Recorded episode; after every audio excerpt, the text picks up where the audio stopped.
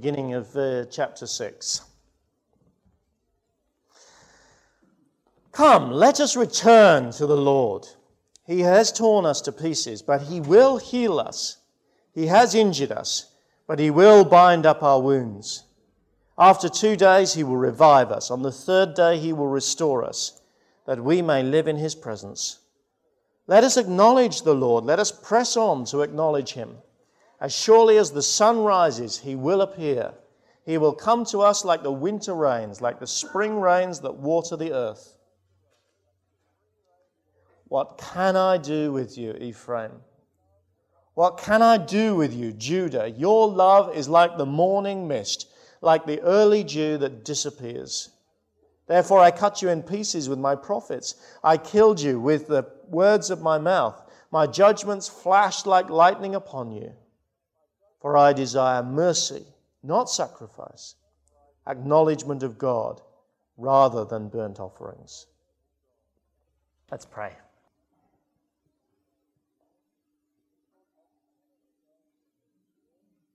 Lord, help us to understand your living word and help us by your Holy Spirit, Lord, to be changed.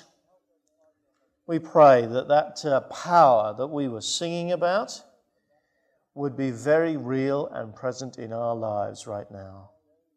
That we, in a sense, would be raised up, that we would be set free, that we would walk out of this place new people because we have met with you, the living God. Open your word to us, then, we pray, and let us hear. In Christ's name. Amen. If it falls to me to start a fight to cut out the cancer of bent and twisted journalism in this country with the simple sword of truth and the trusty shield of British fair play, so be it. I am ready for the fight the fight against falsehood and those who peddle it. My fight begins today. That speech has actually now become famous because, in many ways, it was the speech which sealed the fate of Jonathan Aitken. Aitken was uh, uh, not, as we now know, wielding the sword of truth. His words were a hypocritical show which ended not only in, his resignation from uh, uh, government office, but actually in the end in his imprisonment for perjury and attempting to pervert the course of justice.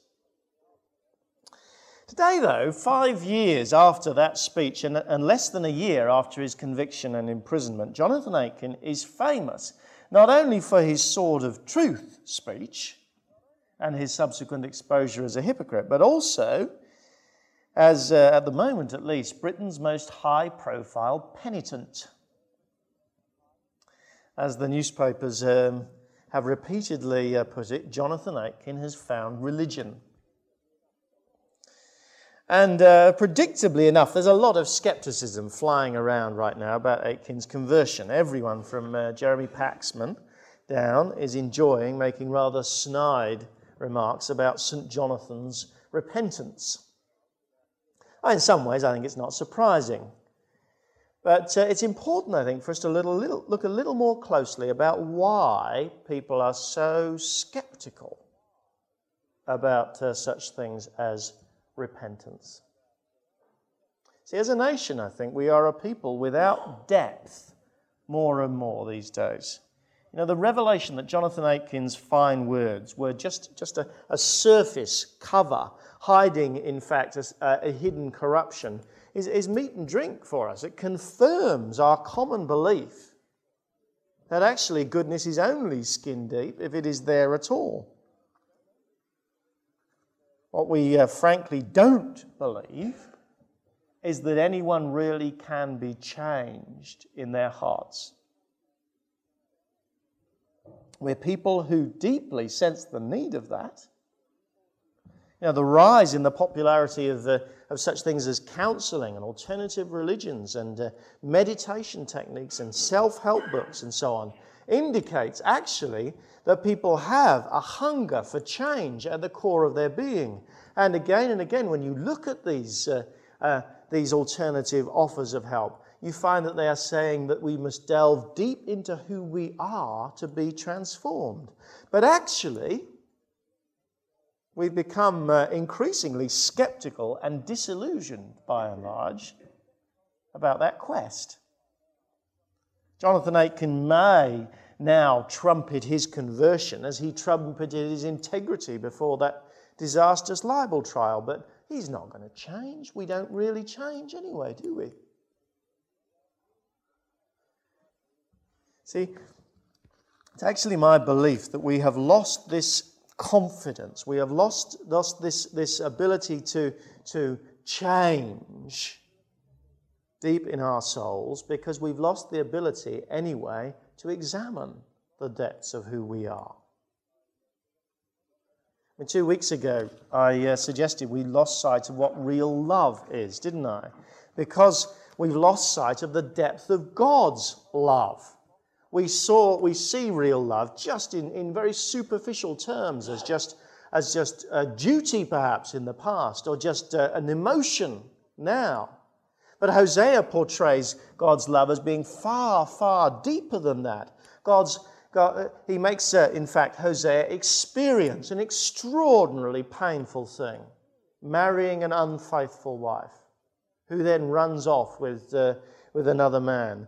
And he says that Hosea has got to not just wash his hands of her, but actually go to her to buy her back from this, uh, this man who may well have been a pimp, to uh, look after her, to wait for her, to woo her. You cannot do that. You cannot, in fact, be uh, uh, engaged in restoring a relationship at that profound level if you do not know the depths of your own heart. God's accusation against the people, you see, is that they have no idea of the depths of his heart, and therefore, in fact, they have no contact with their own hearts. They don't know about God's agony that, that, uh, that uh, he is put, they are putting him through because of their rebellion against him. They think God's love is just some sort of eternal benign feeling that he has towards them. Because of that superficiality in their attitude, they actually are so superficial themselves that they never really change. We saw last week, didn't we, that that, uh, that loss of contact with the profundity of God's love actually has had disastrous consequences, both in the fabric of uh, the, the uh, uh, society of Hosea's day and in the fabric of our society. Well, this week, we are going to see actually that that superficiality that we so easily just um, live with renders us utterly unable to change. We're going to see, in one sense, why the journalists who are inclined to be skeptical about uh, professions of repentance, like Jonathan Aitken's, are right. Actually, Hosea is going to say they're not only right, they're more right than they think they are. But ultimately, we're going to see that those journalists are wrong. Let's unfold that then in, in chapters 6 and 7 of Hosea. First of all, we're going to see why skeptics, those who doubt professions of repentance, are actually right very often. They're right because professions of repentance come trip easily off our lips, especially on those moments when we have been brought down a peg or two. Come, let us return to the Lord, they say. He has torn us to pieces, but he will heal us. He has injured us, but he will bind up our wounds. After two days, he will revive us. On the third day, he will restore us, that we may live in his presence. Let us acknowledge the Lord. Let us press on to acknowledge him. As surely as the sun rises, he will appear. He will come to us like the water rain, the, winter rains, like the spring rains that water the earth. It's a model statement of repentance, actually. You know, God may have torn these people to pieces and injured them, But that was only to bring them to their senses. His ultimate intention, they say, is to heal them, to bind them up. And God will do that quickly, willingly. After only two or three days, He will revive them and restore them so that they can enjoy His presence. As we acknowledge Him and press on to Him, He will show Himself to be utterly faithful, like the rising of the sun, like the, uh, like the winter and the spring rains. It's a beautiful picture of repentance portrayed in those verses. It's the sort of sentiment that deserves a press conference to announce it, doesn't it? With the simple sword of true repentance and the trusty shield of divine fair play, I will press on to acknowledge the Lord. It's formally correct, but it's actually rank hypocrisy. Verse 4 What can I do with you, Ephraim? What can I do with you, Judah? Your love is like the morning mist, like the early dew disappears. Actually, that word love again has popped up. Do you remember it was a, a, a word chesed that we learned last week? Chesed is a word which describes deeply passionate, deeply faithful love. But their so called love is about as permanent, says Hosea, as the, as the dew on the grass or the mist in the air on a summer morning. By the time the sun has beaten on it for an hour or two, it's just a distant memory. God's love may be as faithful as the rain that comes faithfully season after season, but our love is as faithful as a wisp of mist over the river. If we're not up early enough in the morning, we'll never see it.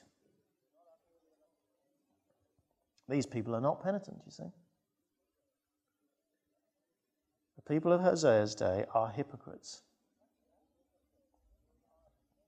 Fact, we often find that we don't really know what repentance is all about at all. Verse 6 God says, I desire mercy, not sacrifice, acknowledgement of God rather than burnt offerings. That word translated mercy there is this same word, yet again, this word chesed, which means, which keeps cropping up. The thought is that, that uh, you see, they had thought they could express repentance in a, in a ritualized form. A sacrifice here, a burnt offering there, and all would be well. But no. they were really going to know God, such rituals were not going to be adequate at all. Actually, they were going to be positively harmful in one sense because they would direct people away from this primary need to learn how to love.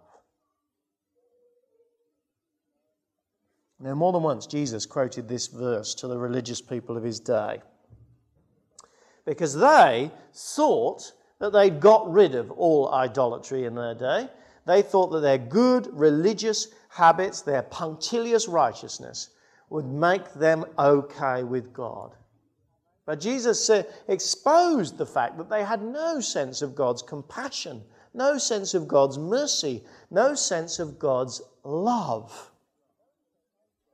They hadn't begun to grasp the faithful, painful way in which God loves us, and they certainly hadn't begin, begun to mirror it in their lives. So, all their religious observances, all their energy that they put in to uh, staying on good terms, all of that, said Jesus, is useless. I wonder, could he be saying that to us today? I desire faithful love of your fellow believers, which expresses it whenever you meet together not church going. I desire compassionate and sacrificial giving of yourself,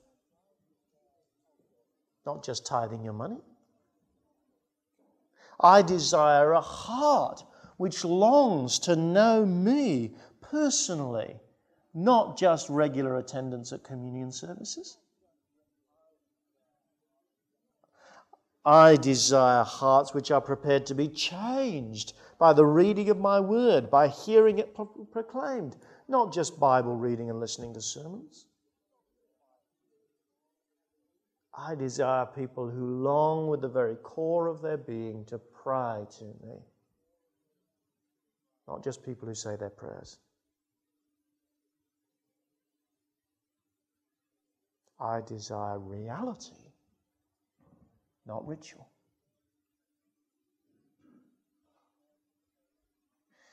And you see, sadly, so often in the church, people have the most beautiful statements of their own repentance. And yet it does no more than cover up a fundamental lack in their lives a lack of love.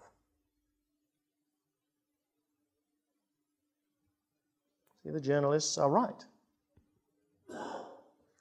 to be skeptical about professions of repentance. But Hosea says they're actually more right than they think.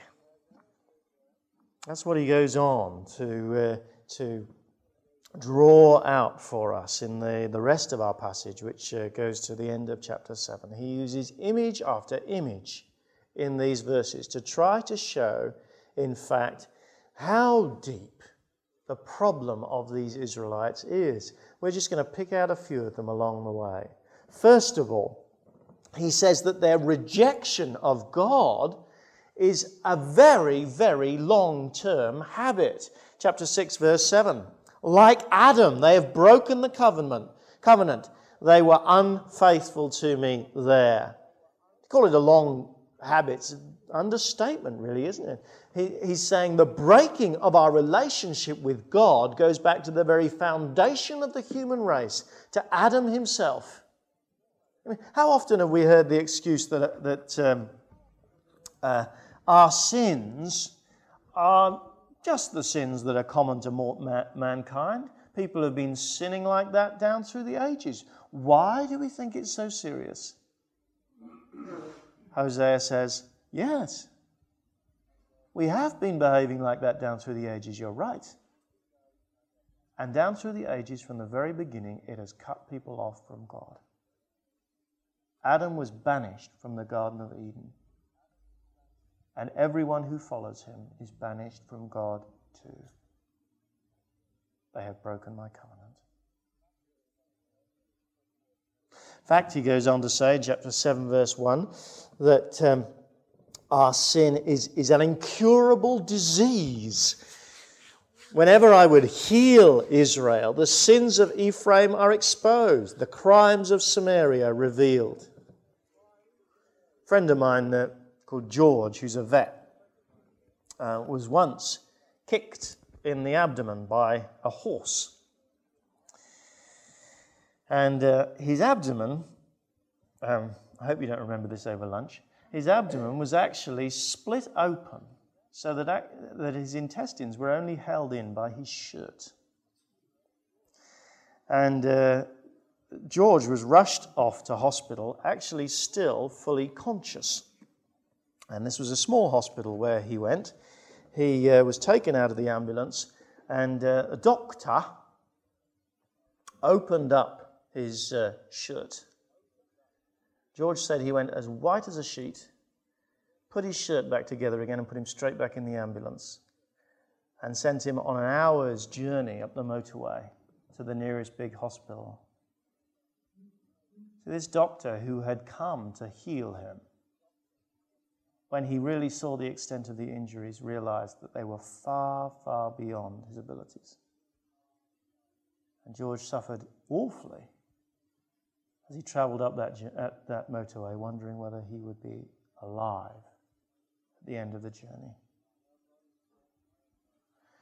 Well, God is saying, I am like that doctor.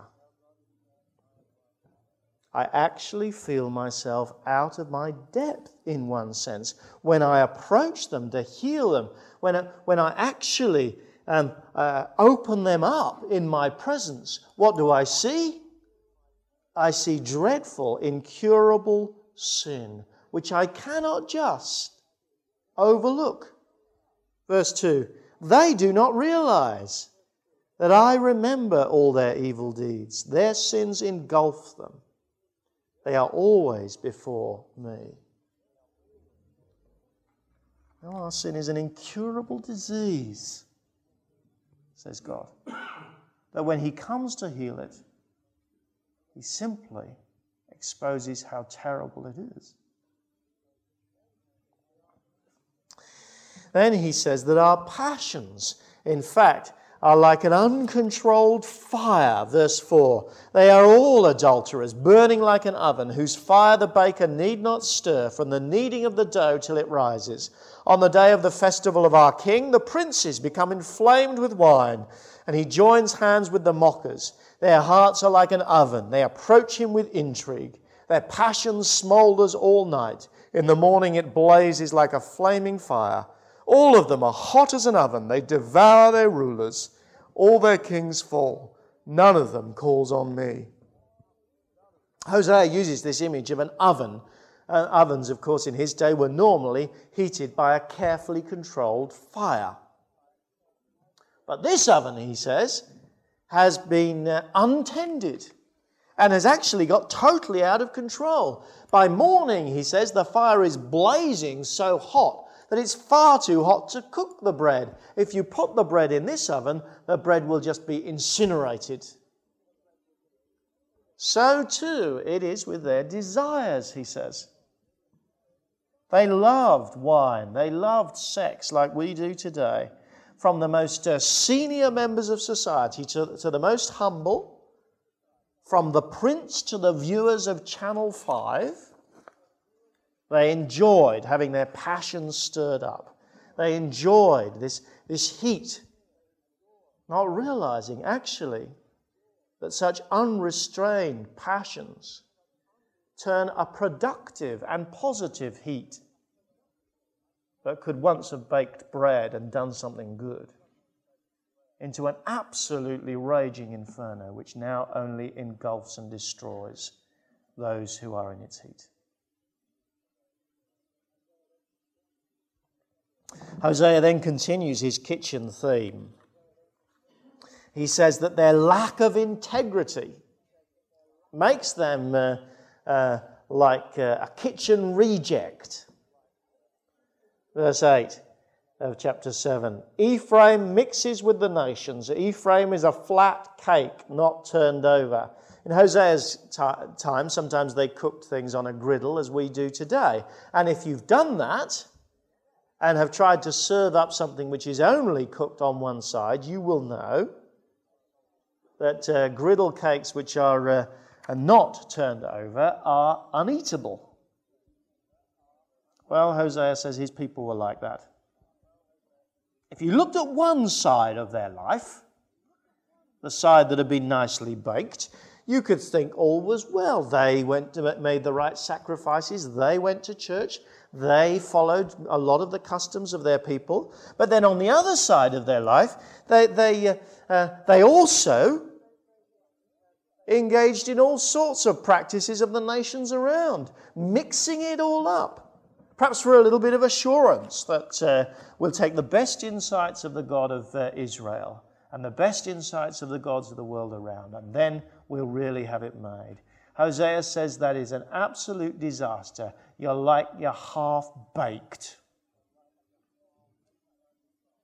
In fact, in uh, 1895, the um, satirical magazine Punch had a cartoon showing a superior looking gentleman giving a meal to a young curate. And the, the uh, gentleman said, I'm afraid that you've got a bad egg, Mr. Jones. To which the young minister replied, Oh, no, my lord, I assure you, parts of it are excellent. Of course, that was lampooning, that obsequious, naive, anemic attitude that parts of the church had in the 19th century. Actually, sucking up to uh, their good, respectable members of society, not worried, not thinking about the ways in which those people were sunk deep in hypocrisy, but just simply reassuring them that parts of their life was excellent, not realizing that that made them like Hosea's half baked griddle cake. Utterly inedible. Fit only for giving to the dog or throwing in the bin.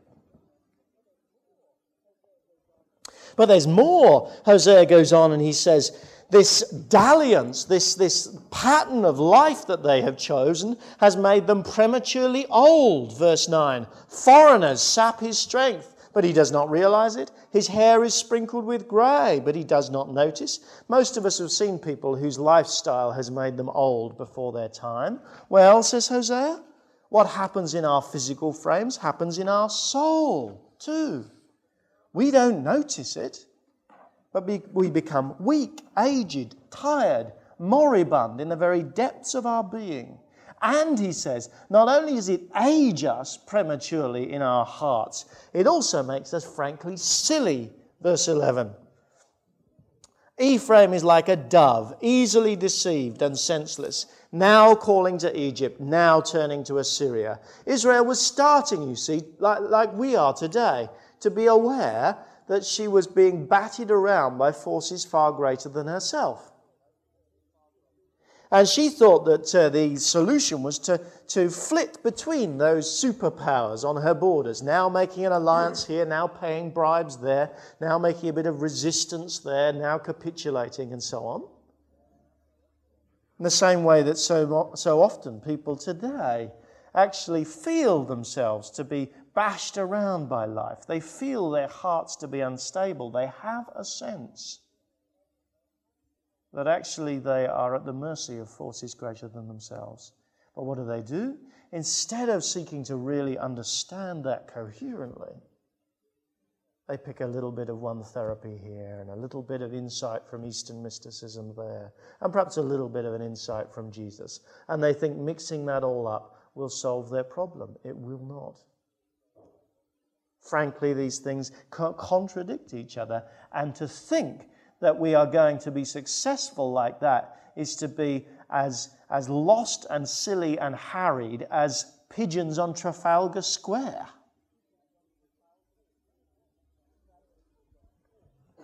In fact, we will get caught not by those uh, forces opposed to us, but by God Himself, who has got thoroughly fed up. When they go, verse 12, I will throw my net over them I will pull them down like birds of the air. When I hear them flocking together, I will catch them.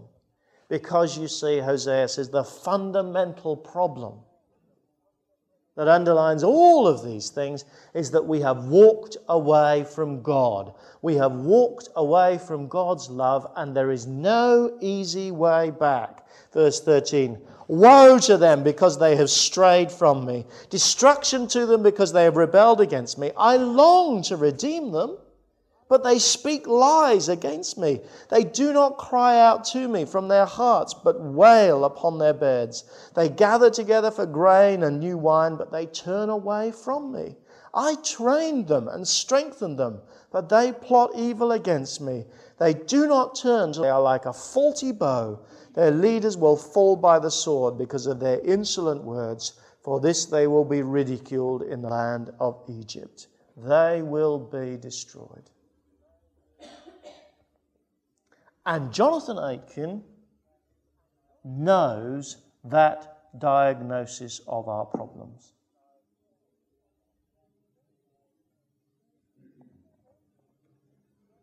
See, false repentance stems from this superficial view of our problem from God, our problem with, uh, um, uh, before God.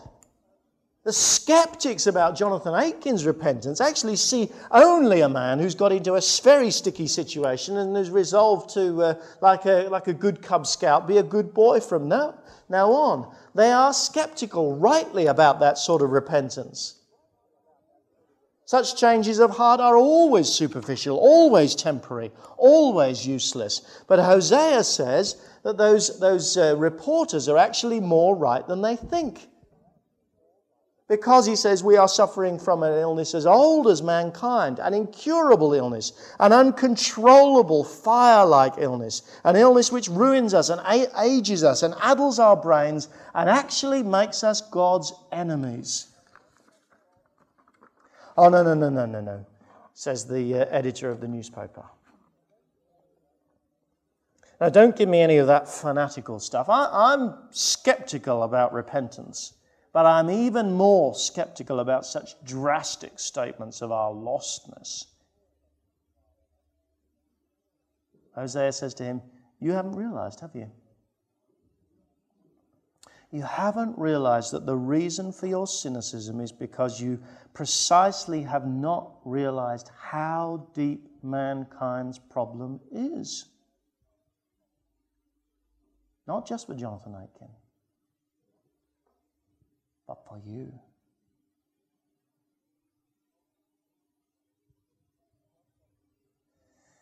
At one point in his uh, book, Pride and Perjury, Jonathan Aitken quotes C.S. Lewis to describe what he has discovered about repentance. Lewis says, Now, repentance is no fun at all. It is something much harder than merely eating humble pie. It means unlearning all the self conceit and self will that we have been training ourselves into for thousands of years.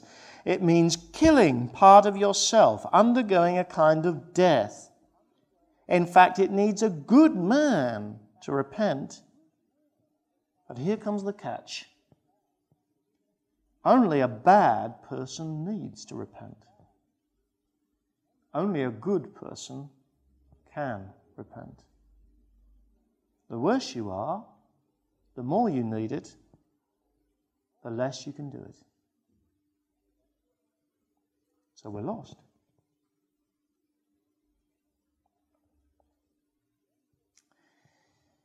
Every person has to come to that point in their life if they are going to become a Christian. There is no way round it. Because only at that point, only when we realize actually that those reporters are more right than they think, will we discover and hear the words of Jesus with joy. Because the skeptics are wrong because of Jesus. One point, Jesus brought his disciples to that same sense of despair that Hosea has been leading to us. And they cried out, actually, Who then can be saved? And Jesus at that point gave them a simple answer. Jesus looked at them and said, With man this is impossible, not with God. All things are possible with God. God provides a way you see. In his son dying on the cross, we actually see Dr. Jesus who comes to us, who sees our incurable terminal illness, and instead of sending us off to some greater expert, actually says, I will take that illness on myself and die on the cross that he can be healed. In His Holy Spirit, we see, we find God coming into our hearts. We find a, a power which is greater than uh, any power that we have in ourselves to change and repent. But you see, we will not put our trust in Jesus. We will not be open to God's work in our hearts by His Holy Spirit until we have realized how hopeless and helpless we are without Him.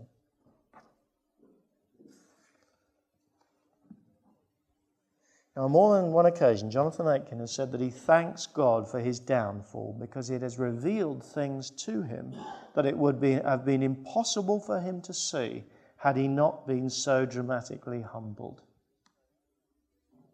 He is a man who sees the last few years of his life as both a trial and a blessing. A man who has a deeper joy now than he ever had before question for us is have we discovered those things about ourselves? Or are we still stuck with that superficiality, that naive surface confidence that all we need to do is march up to God again and make a few nice statements and do a few nice rituals and everything will be all right? It will not be if you have tried it, you know your heart was not changed by it. Because only when we've seen how deeply difficult and how deeply necessary is repentance can we really accept the love of God in Christ Jesus. Let's pray.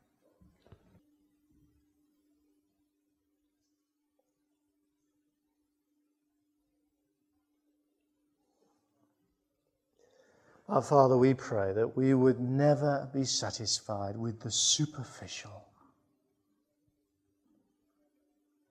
That we would never be those who make light statements with our lips when our hearts are not transformed. Help us to be those, Lord, who really discover profoundly how much we need you. And then, Lord, as we discover that, come to us, encourage us, reassure us of your forgiveness, and set us on our feet again as people filled with joy. We ask it in Christ's name. Amen.